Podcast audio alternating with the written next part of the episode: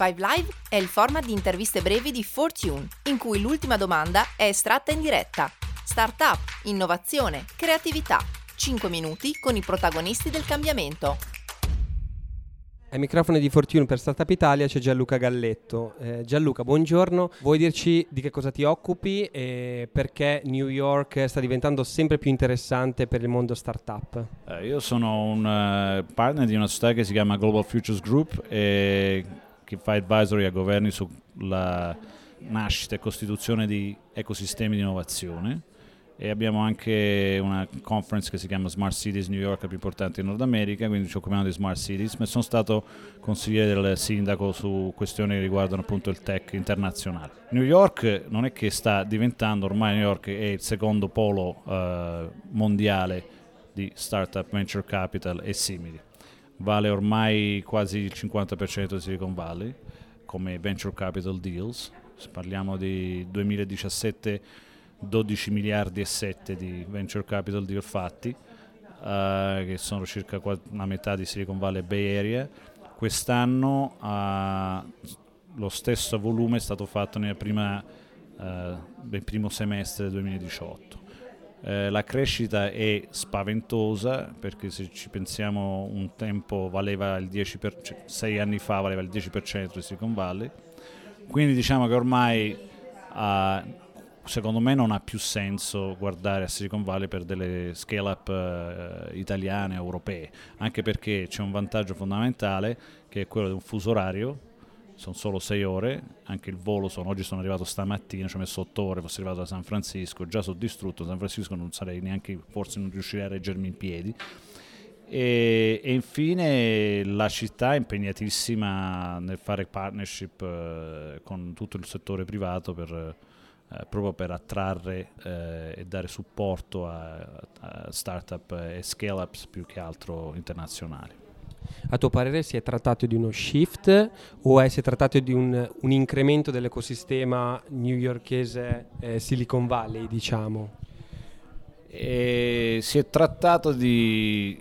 Eh, non so se uno shift, comunque è in parte una crescita diciamo organic, eh, quindi dovuta un po' in, interna, ma New York all'inizio era eh, iniziato un po' col dot com, no? anche perché New York è sempre stato il consumer tech, eh, web, e-commerce abbastanza newyorkese come cosa già dagli anni 90, ma la vera svolta è arrivata um, intorno al 2006-2007, in parte per una, in gran parte per una decisione molto precisa presa dalla leadership sia pubblica che privata di New York, eh, prima col sindaco Bloomberg, di dare un impulso fortissimo allo sviluppo di quelli che sono gli emerging sectors, quindi settori del futuro, eh, in parte per diversificare l'economia newyorkese maggiormente, e, ma in generale per, per puntare su tutto ciò che è il futuro. E quindi sono nate tutta una serie di partnership pubblico-private rigenerazione di, di, di, asset fisici urbani, pensate non so, ai ex cantieri navali, sono una città nella città tutta dedicata a tecnologia e eh, questa cosa ha dato un impulso, un'accelerazione spaventosa, un, però chiaramente New York ha degli ingredienti suoi che sono innanzitutto un pool di talenti enorme nel quale si è investito molto, pensate a Cornell Tech che è un uh, nuovo polo uh, che è un po' la MIT di New York, nasce con una partnership fra la città, eh, Cornell e Tecno di Israele, Sono, solo Cornell ci ha messo 2 miliardi. E, e, poi c'è una cosa fondamentale, uh, quindi il, la città di New York da sola, solo i confini cittadini senza guardare all'area metropolitana, valgono 850 miliardi di, global, di, di GDP, di, di PIL ed è un'economia abbastanza diversificata, per cui che cosa vuol dire? Che se tu vieni lì a, a testare o a, a, fare un prodotto, i tuoi clienti, nella maggior parte dei casi, sono lì vicino. Quindi hai una massive end market, cioè i mercati finali, sia soprattutto di B2B, ma anche consumer, perché è un'area enorme. Uh, se guardiamo all'area metropolitana stiamo parlando di un 1,5 trillion di PIL, l'Italia c'ha 1,9, quindi fatevi questa diciamo, queste, questo paragone per capire le dimensioni.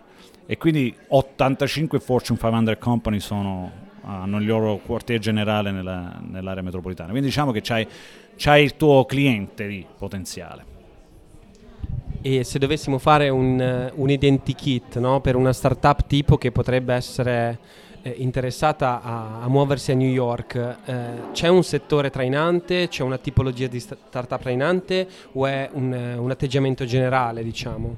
È abbastanza generalizzato, eh, quindi cross sector, però per esempio un tempo era il fintech, chiaramente fintech essendo New York capitale della finanza, ma ormai non è neanche più quello trainante. I settori dove in questo momento probabilmente sarà la crescita più alta sono intelligenza artificiale, cyber security um, e life sciences, tutto ciò che è legato al biotech o scienze della vita, anche legate all'agri-food o simile um, in parte anche digital manufacturing e poi tutto ciò che è legato alla tecnologia urbane, quindi smart cities che vuol dire eh, sostenibilità, resilienza, waste management, water uh, resiliency, mobilità e quant'altro. E direi che sia il momento della Five Live, quindi ti facciamo pescare dal bussolotto una domanda trasversale, diciamo così. Come convinceresti un eschimese a comprare un frigorifero?